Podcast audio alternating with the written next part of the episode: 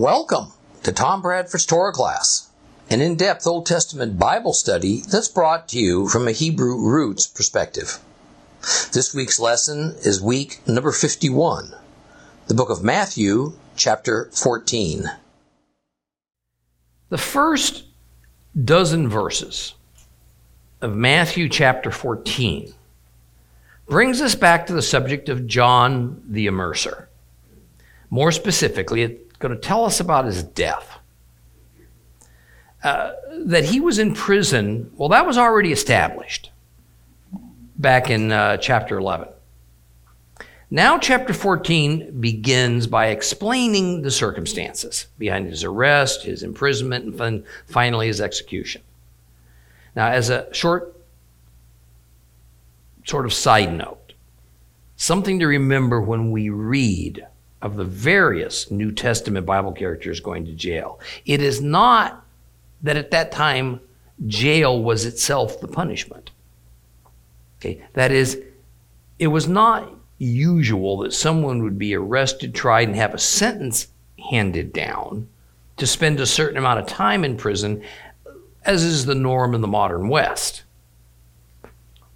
The norm then was that a person was arrested and put in jail in order to await trial or to just kind of remove that person from society for a while, even if no crime had been committed.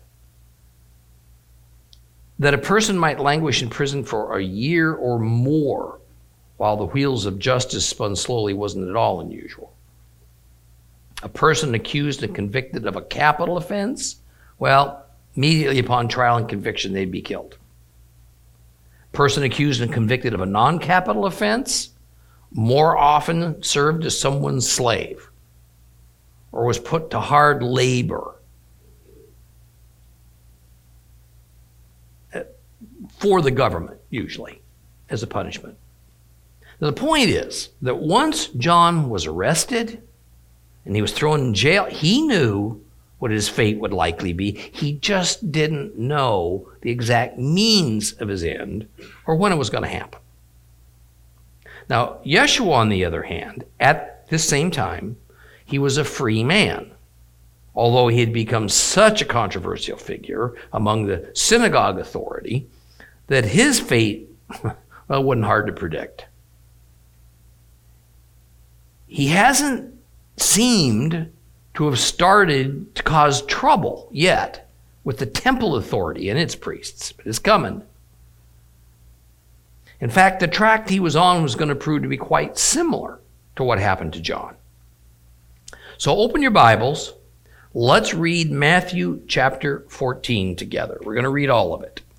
Matthew chapter 14. It's not a long chapter. Follow along with me.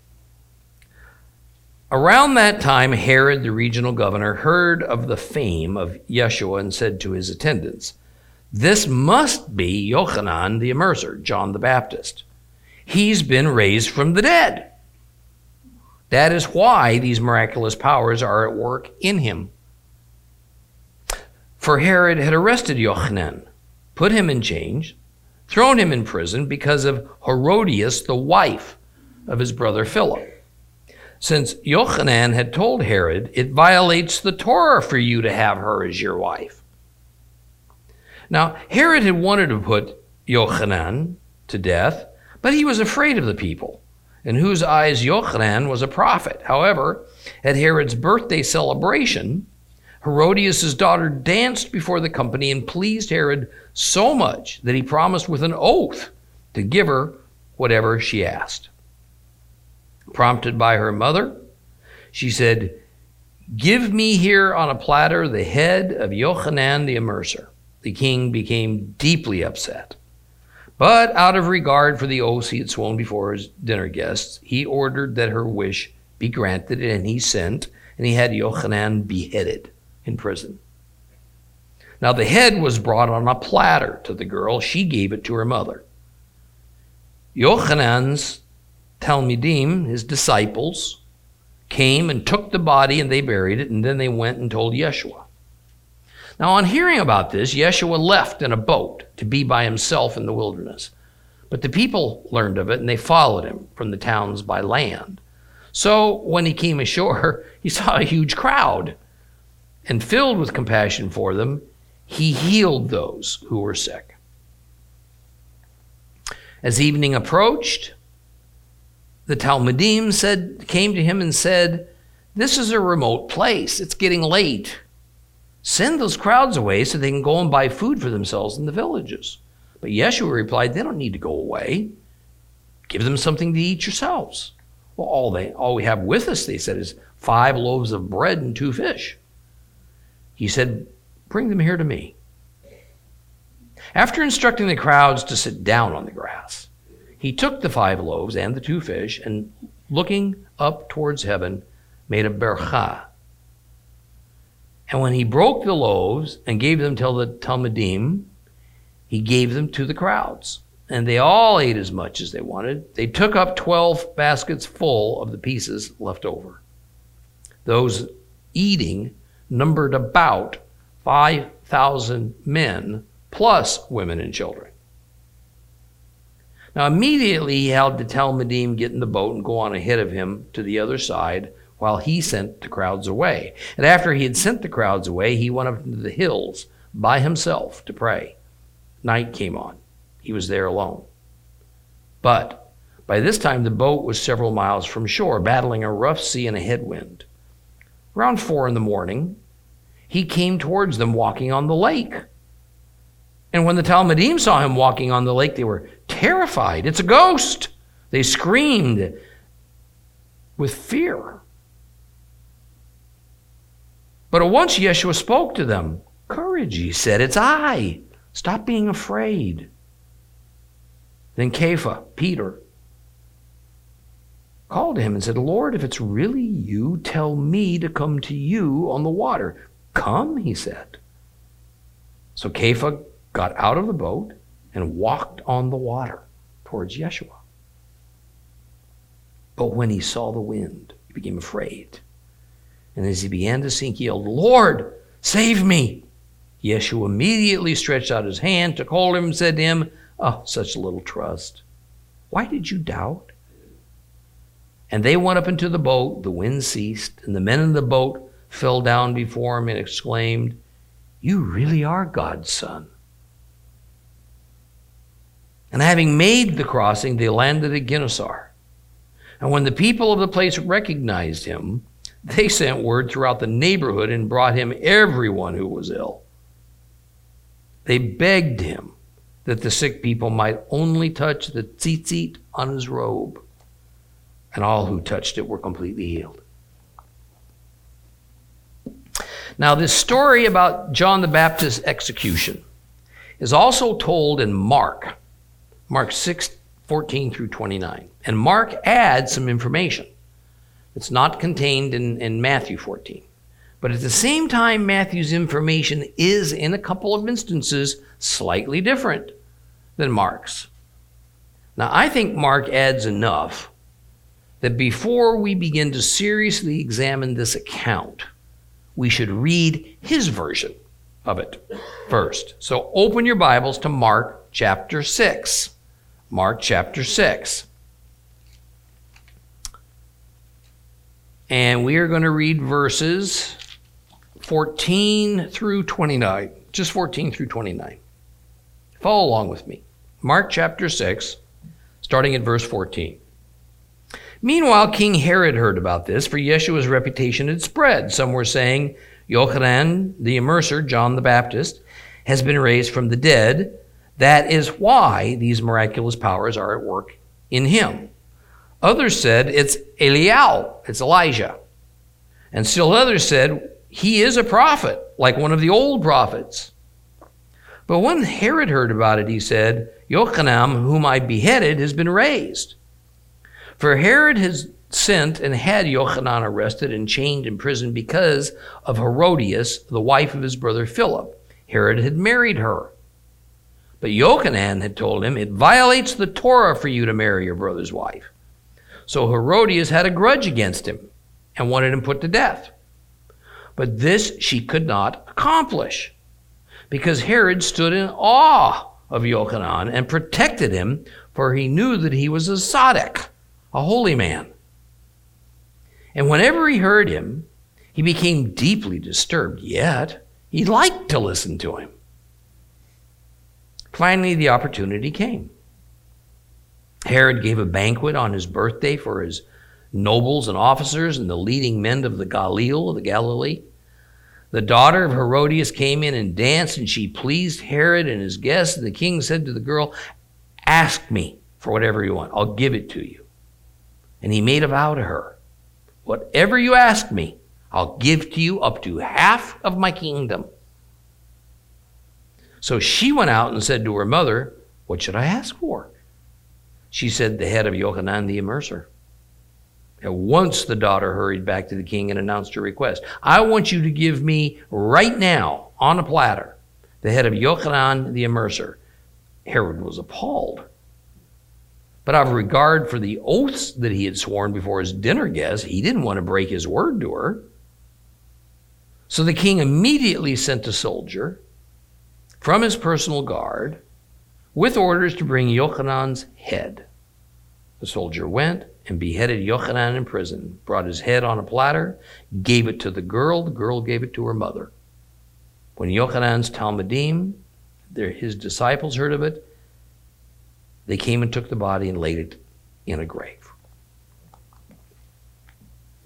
Okay, now there's several arguments put up by Bible historians against the account of John's death in Matthew and Mark, which they say that while John's execution is authentic history, the account as found in the Gospels is more than questionable it leans more towards myth and legend. But see, that's what happens when some academics do not have the respect they ought to have for the Bible's accuracy.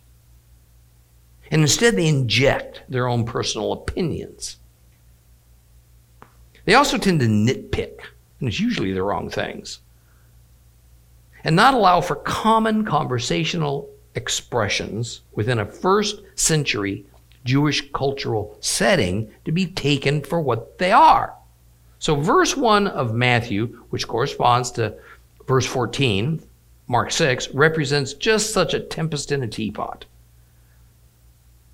Matthew refers to Herod as Tetrarchus. That's, that's Greek. While Mark refers to him as Basileus, which means king in Greek.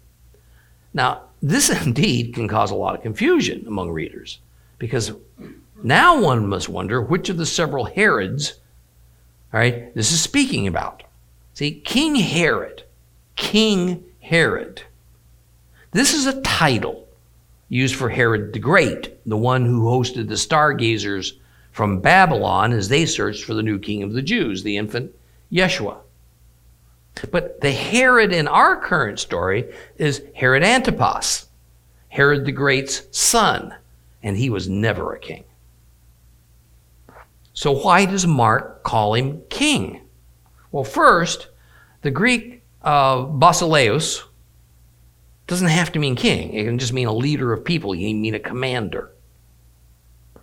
It's a rather generic word. It doesn't have to be rendered as a title of any official position or office. Second of all, Herod Antipas wanted to be called king and often insisted upon it, this to the irritation of the Roman government. In fact, he pushed so hard to be given the title of king that Emperor Caligula removed him from office and banished him. See, Antipas was a tetrarch, he was a ruler over a region.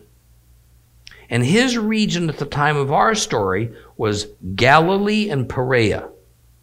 Herod the Great was dead. And Rome had divided his territory into four regions, hence the term tetra. Thus, a tetrarch was a ruler over one fourth. So Herod Antipas was only starting to hear about this Jesus fellow. but it was after the time that he had ordered John the Baptist executed.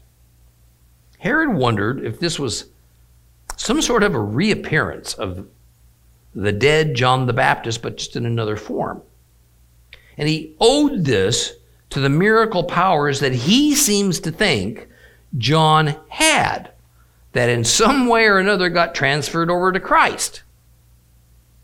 And while Matthew puts this thought as being owned by Herod Antipas, Mark makes it that people in general who had Herod's ear thought this might be the case.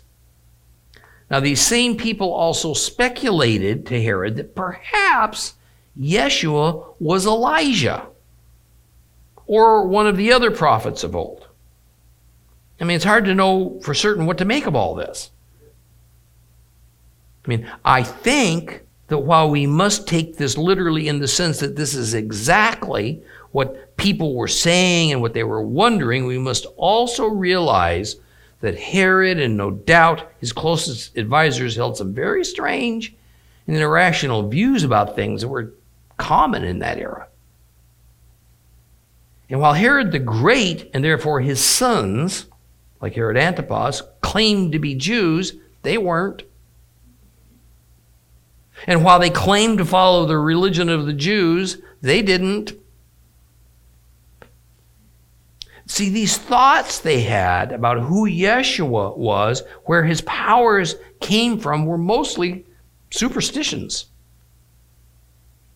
I find that Origen, writing in the early 200s AD, seems to have some real knowledge about these views that the Jews of the first century held on death and resurrection and the condition of the soul.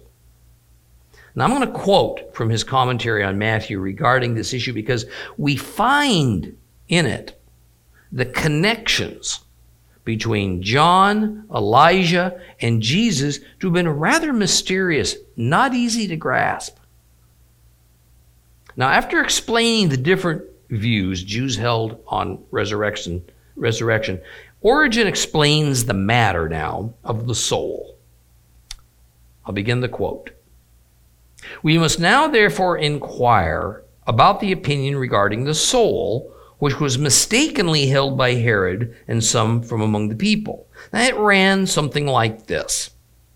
John, who a little earlier had been slain by him, had risen from the dead after he had been beheaded.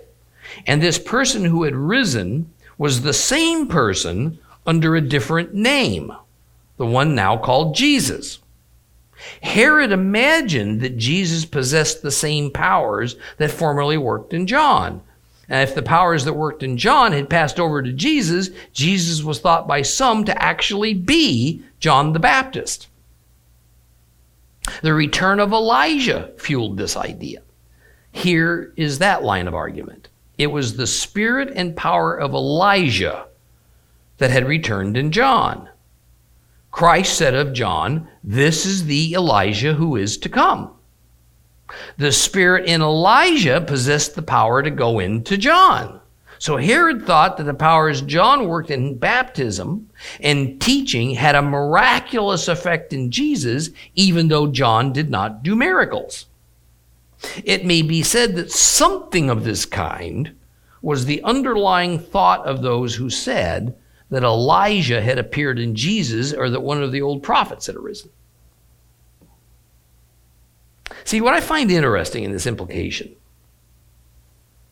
that Herod and others thought that John the Baptist was a miracle worker who could heal and do other things. There is no biblical record of him ever doing a miracle or having the ability to do so.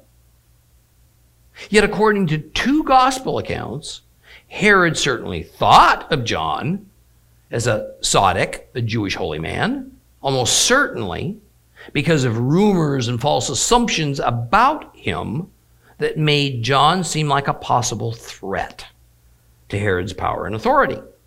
Yeshua was suffering from these same kind of suspicions aimed at John. Only for Christ, those suspicions were coming from the Jewish religious authorities who saw him as a threat to their religious authority and power. Now, therefore, according to Origen, Herod's in Herod's mind, Yeshua's abilities, knowledge of which necessarily came to him secondhand, made him wary that John may have risen from the dead.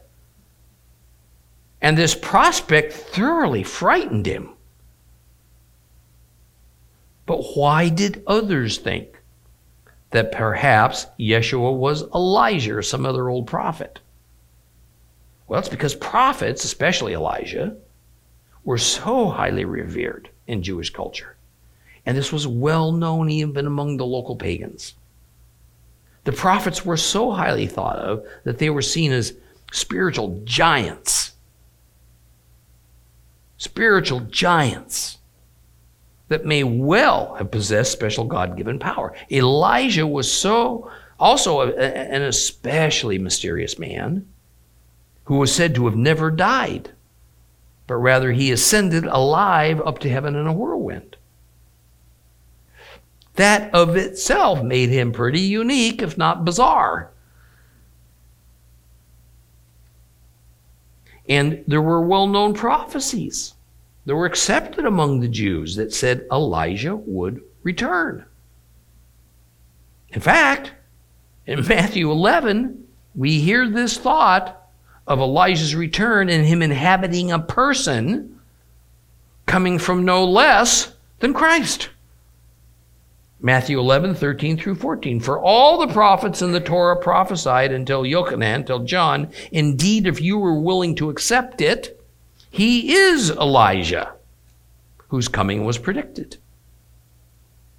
See, we need to grasp that even if the Romans and their lackeys didn't necessarily believe all these mysterious prophecies about the great Hebrew prophets of old, especially about Elijah, that he would return from the dead. They knew that the Jewish people they ruled over certainly believed it. And such a return would have given that person a tremendous following of what would have been Jews filled with a fanatic religious fervor. And many Jews, mainly the zealots, man, they were already itching for a rebellion. See, this is the last thing that Rome or any petty ruler like Antipas wanted. It represented real trouble.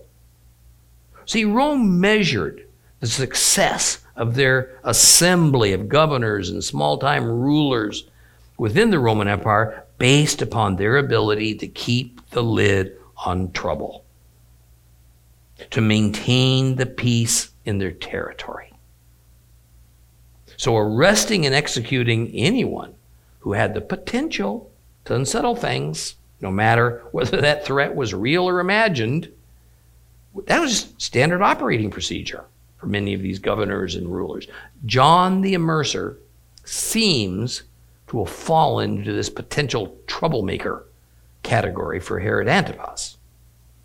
Well, what finally caused Herod to move against the Baptist was when John publicly condemned Herod's marriage to Herodias. Now, most Bible versions have it as John calling the marriage unlawful. The complete Jewish Bible has John saying it violates the Torah. This is the most correct interpretation. While it is true that the Greek term ou existi, which is which just literally means not lawful.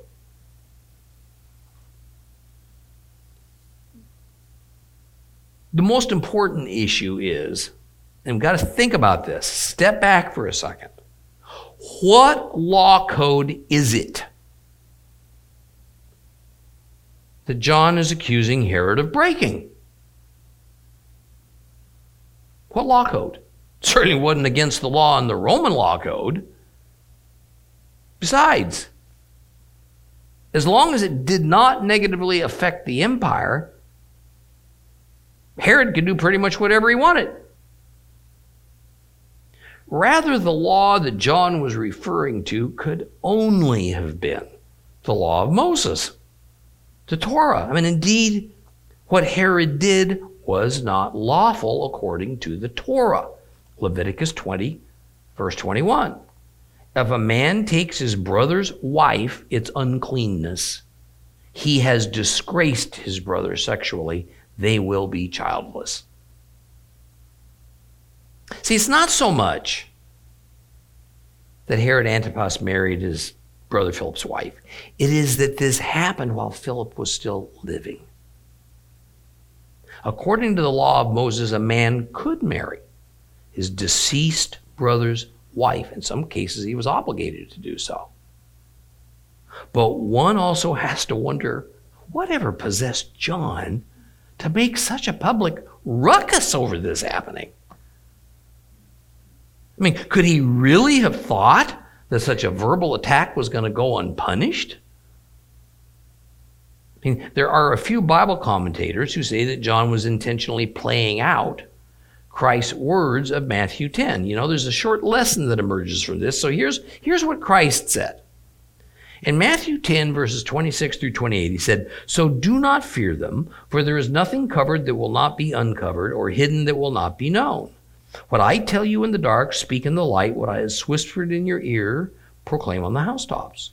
Do not fear those who kill the body, but are powerless to kill the soul. Rather, fear him who can destroy both soul and body in Gehinnom.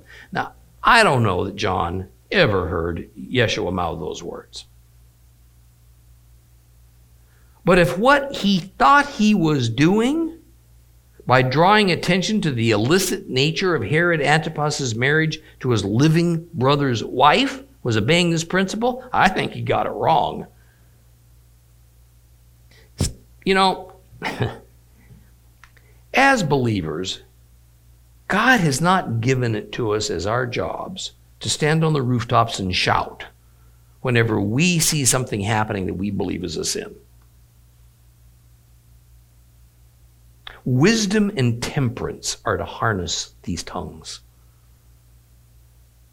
There is a time to speak up, there's also a time to remain silent. There is so much sin swirling around us every hour, every day, in every imaginable way that if we were to put, we thought we were put on earth to point it out and condemn those committing it, people, including our believing friends, would tire of us pretty quickly. I mean, few Jews of Yeshua's day thought of the Herod family as the true Jews they claimed to be, but they weren't, and they didn't take such a notion seriously. They knew the royal family were playing a role in order to try to legitimize their rule over Jewish people as essentially one of them. Now, certainly some of the higher ups of the temple authority played along with this fiction because it was to their advantage to do so. But it's well recorded that among common, common Jewish society, they detested Herod the Great and all of his offspring. So it's one thing to recognize sin in someone, it's quite another to publicly denounce them for it. I cannot help but think that John was a pretty hot tempered guy who just didn't know when to rein in his mouth. Now we're told in verse 5 that Herod had been wanting to have John killed, but he decided he dare not do so because the immerser was revered by the common folk. In other words, Herod Antipas made a political calculation. Josephus makes it clear that Herod did not want John dead because John was popular enough that it could foment rebellion. And when John went so far as to openly denounce Herod's marriage, well, it not only proved to Herod that this guy was fearless, willing to take on a powerful ruler, such as himself, and this made the Baptist all the more dangerous. So at first, Herod merely had him arrested and kind of held for a long time. He wanted to kill him, but he was enough of a politician to know that to do so would probably make John a martyr, perhaps making him more of a threat dead than alive.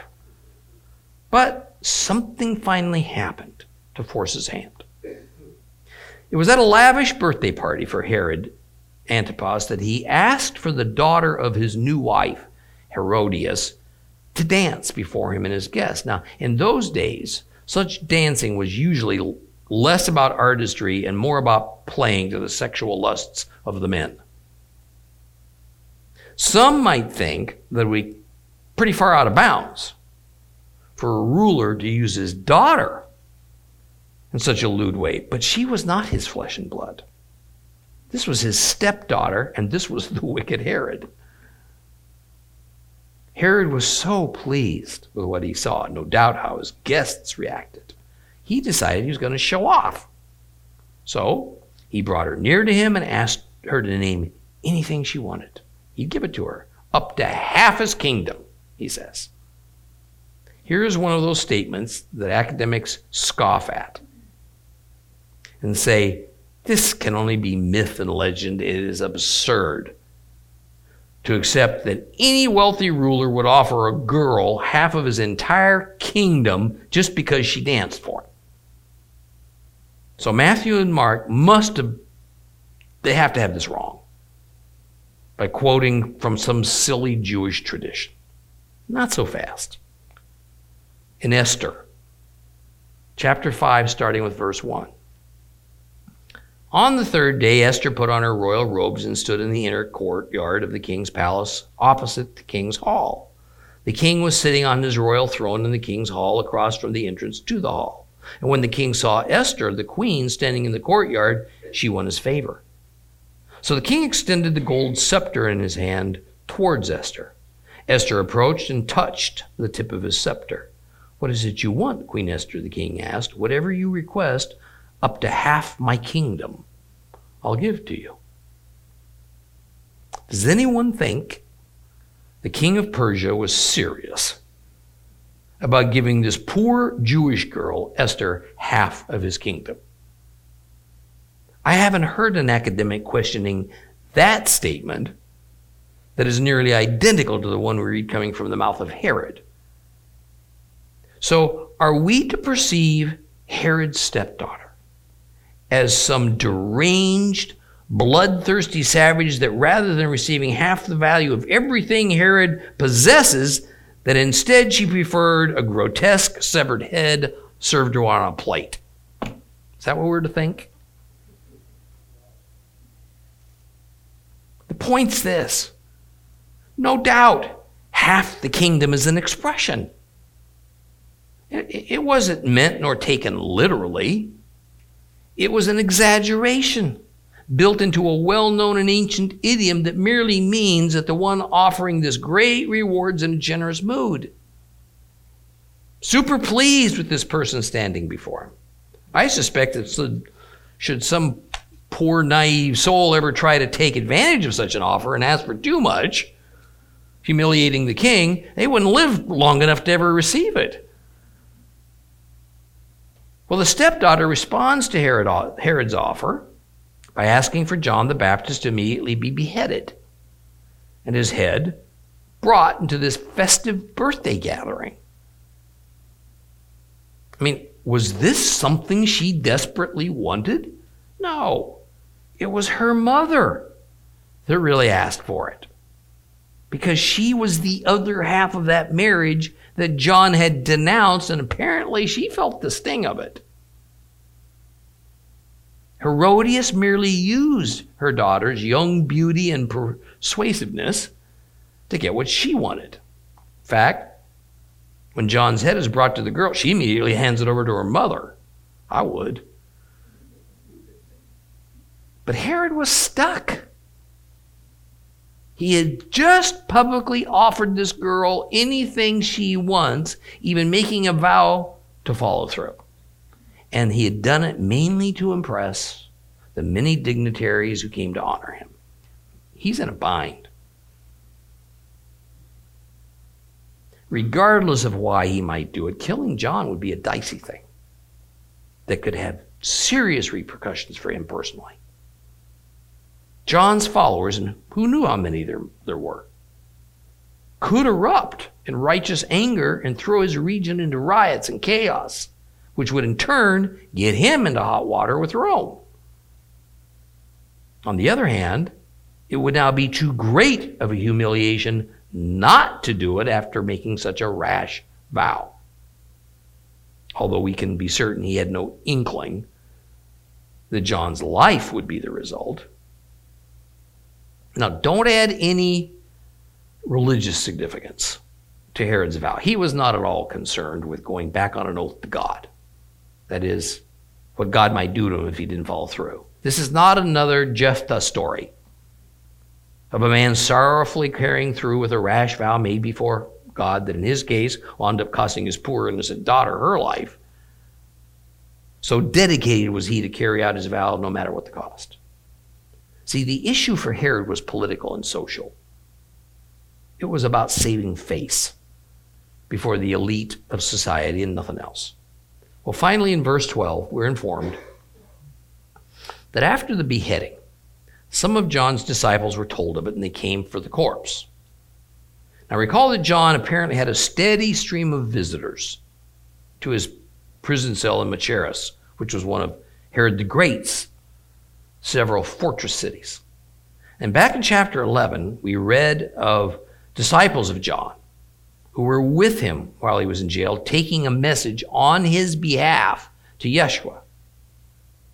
The reality of being prison in those days was that it was expected that family and friends would bring food for the prisoner, often daily. Otherwise, eating occurred only sporadically, and prisoners would just regularly waste away. Now, I suspect that very likely some of those disciples were there when John was abruptly taken from his cell and killed. Nonetheless, they took John's body, they buried it probably the same day. So that was Jewish custom, and then they went and informed Yeshua of what happened to his cousin. Now, it's important to note that despite Yeshua's expanding ministry and his growing number of followers, John the Baptist, well, he still had his own separate loyal group of disciples. In fact, when we read in the book of Acts, chapter 19, this is some decades later during Paul's day, that disciples of John remained as a separate and identifiable group, some of them still not understanding entirely who Yeshua was, nor did they know of the revelation of the Holy Spirit for believers. Sometimes, you know, a lot of time has to pass before God's revelations can be fully embraced within his worshipers even for those who are diligently and sincerely looking for the truth.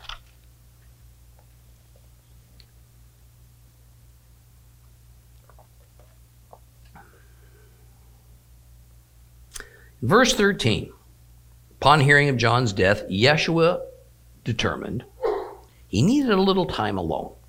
So he went out onto the lake on a boat. Now, we're not to imagine that he sailed to a desert wilderness. This is so often translated.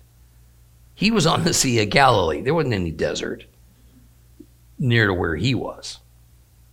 What we're to understand is, what we're to understand is he's trying to get to a deserted place somewhere around the, the rim of the lake.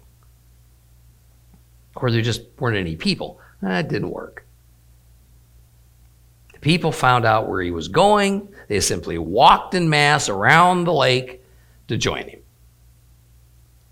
The way Matthew's way Matthew words it pretty clearly, Yeshua was wanting some personal time to grieve over John, to, to contemplate what this all might mean. I mean, after all, Herod Antipas seemed to think that Yeshua may well have been a re- revivified John the Baptist, however strange that may seem to us this could well present an immediate danger for Christ. Well, as Yeshua's reputation swelled, so did the numbers seeking after him. Thus, the adjective huge is added to the word crowd. However, in verse 14, we must not spiritualize the reality of the situation. The multitudes were not clamoring after him as their Messiah, nor were they seeking him for salvation. To them, he was still this amazing tzaddik that could heal anyone of anything, and they were not about to miss their opportunity that only came along rarely. And as verse 14 states, when they found him, despite him not wanting to be found, uh, he of course understood their need. He set aside his grieving and his trepidations, and in compassion, he healed those who were ill of their infirmities.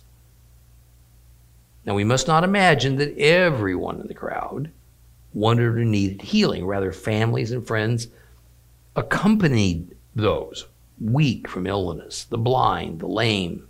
No doubt in the crowd there were just some fascinated onlookers. Well, after a day of miracle healings, Christ's disciples show up. It's the evening. The disciples ask Yeshua to just end his healings, send the people away from this deserted area so they can buy food from local villages for their supper. Now, this is in no way a cruel or uncaring request. request. It was just a practical one. After all, as verse 21 says, the crowd, the multitude that had come for healing, had grown to 5,000 men plus women and children. So, despite the title for the event, this event that we'll traditionally read in commentaries about the feeding of the 5,000, there were far more people there present. I suspect the low end would have been 10,000. And they all needed to eat, not because they were starving, but rather because it was mealtime. They were getting hungry. But their master tells the disciples not to send the people off to buy food for themselves, but rather they, the disciples, they are to feed them. Well, the disciples respond incredulously. They say, Hey, all we have with us is five loaves of bread and a couple of fish. In other words, they brought provision enough for themselves and no one else, which again was not being selfish, it was just doing what was, what was responsible and natural.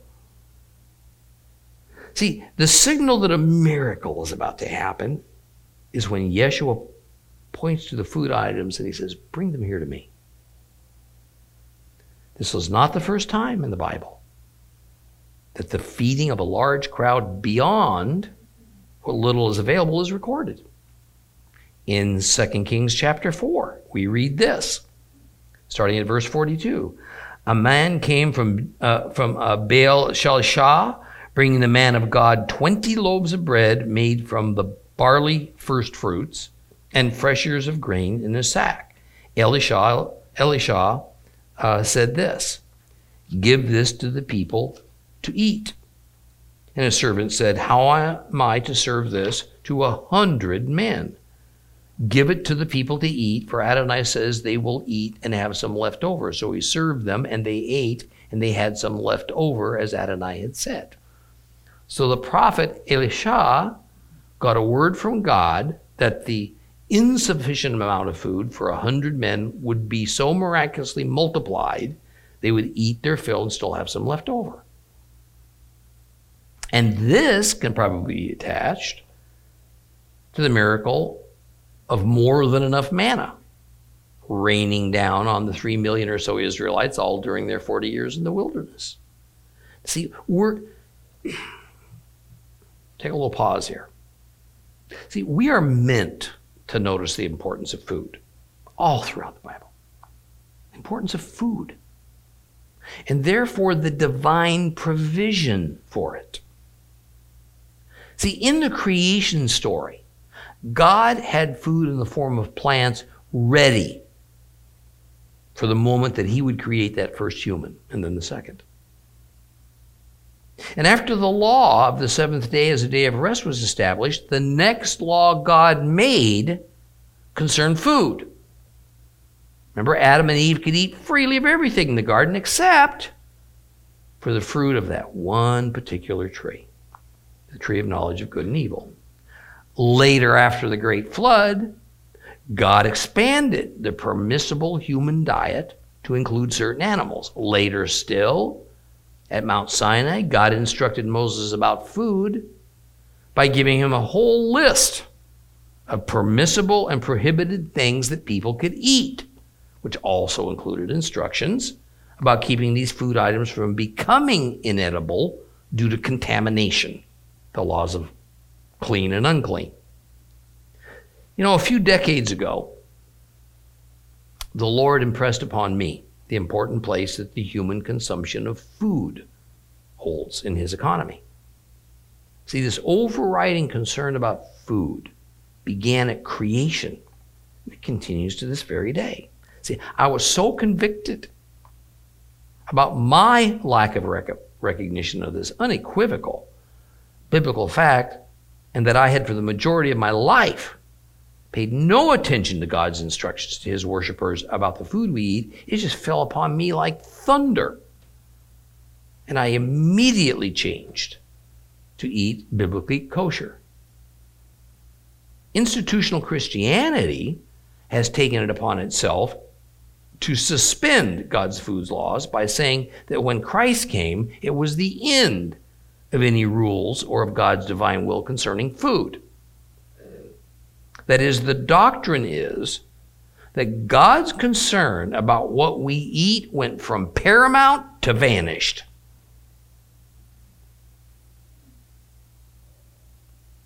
I'm here to tell you that Yeshua has already made it abundantly clear that none of God's laws were changed or abolished at his advent.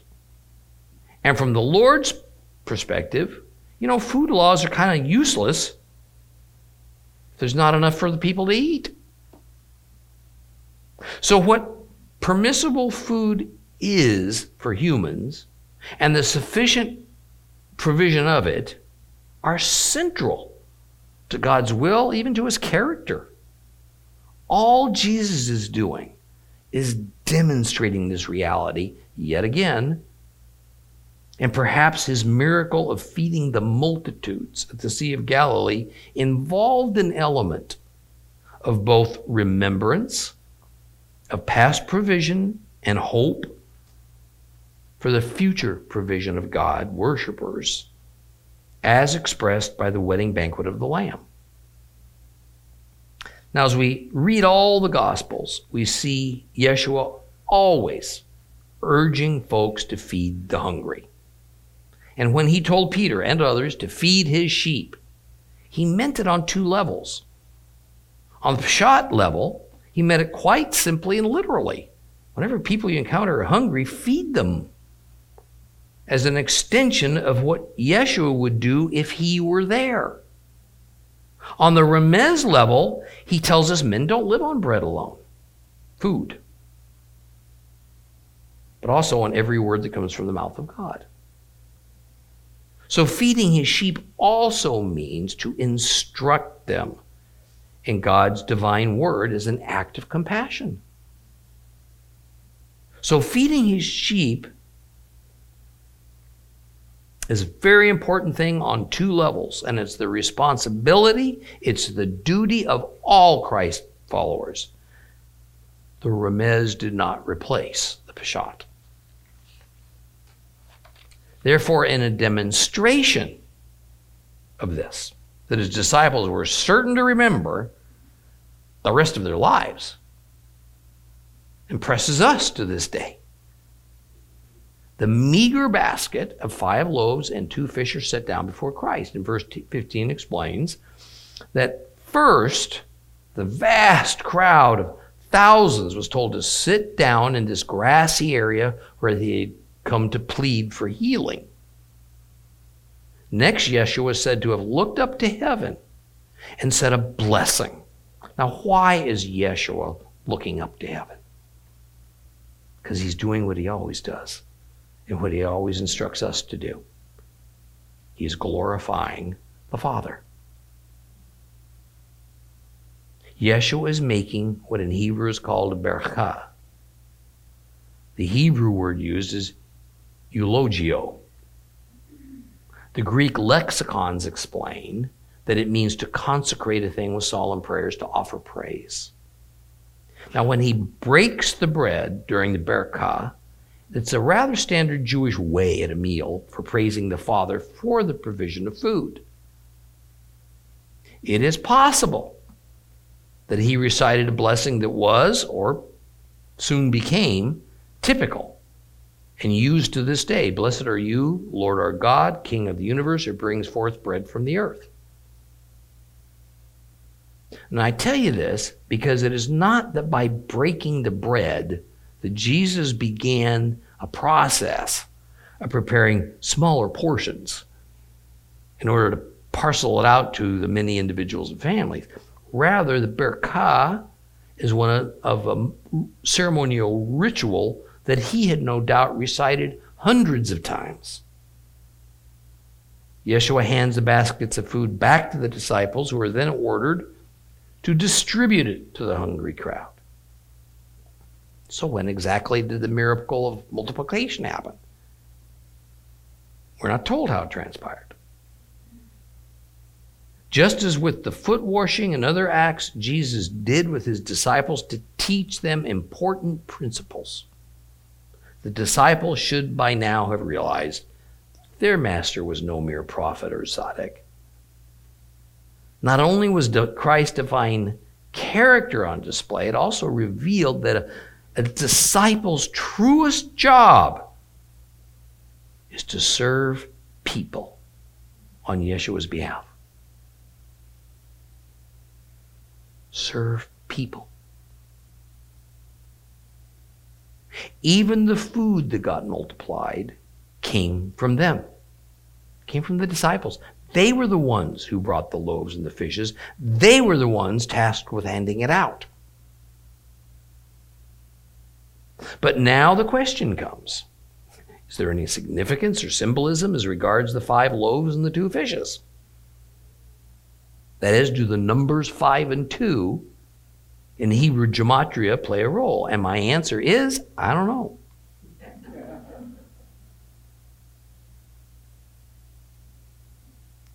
I also don't think that the food items of bread and fish are the issue. Because these were just staple food items for the people of the Galilee. It would have been unexpected if the food consisted of something else. But when we think of all that Yeshua has taught, all that he stands for, one thought that does come to mind is that perhaps, just perhaps, the five loaves is symbolic of the five books of Torah. And two represents the two greatest commandments of the Torah to love God with all of our mind and strength and to love our fellow man as we love ourselves. Now, both of these things were clearly being demonstrated in Christ's actions. I confess this just might be an allegorical interpretation, but it's just hard for me to dismiss it as something we aren't meant to take from this story. In the end, the people are more than satisfied. There's even much left over. The message is clear God has no limits on the abundance he can supply. He wants to shower his worshipers in abundance. See, but this sort of message only erupts into daily reality for everyone at the entry into the messianic kingdom of God at the end of the age. Good, righteous people are going to go hungry. And this is an earth that is not presently God's kingdom, it's Satan's realm. Even so, as Christ's disciples, we are to help provide for those who don't have enough to eat. And always this obligation begins with and is prioritized for God's people and those who are grafted in. But it certainly doesn't exclude those who are yet to discover God's truth and His grace. Well, we'll continue in Matthew chapter 14 next week.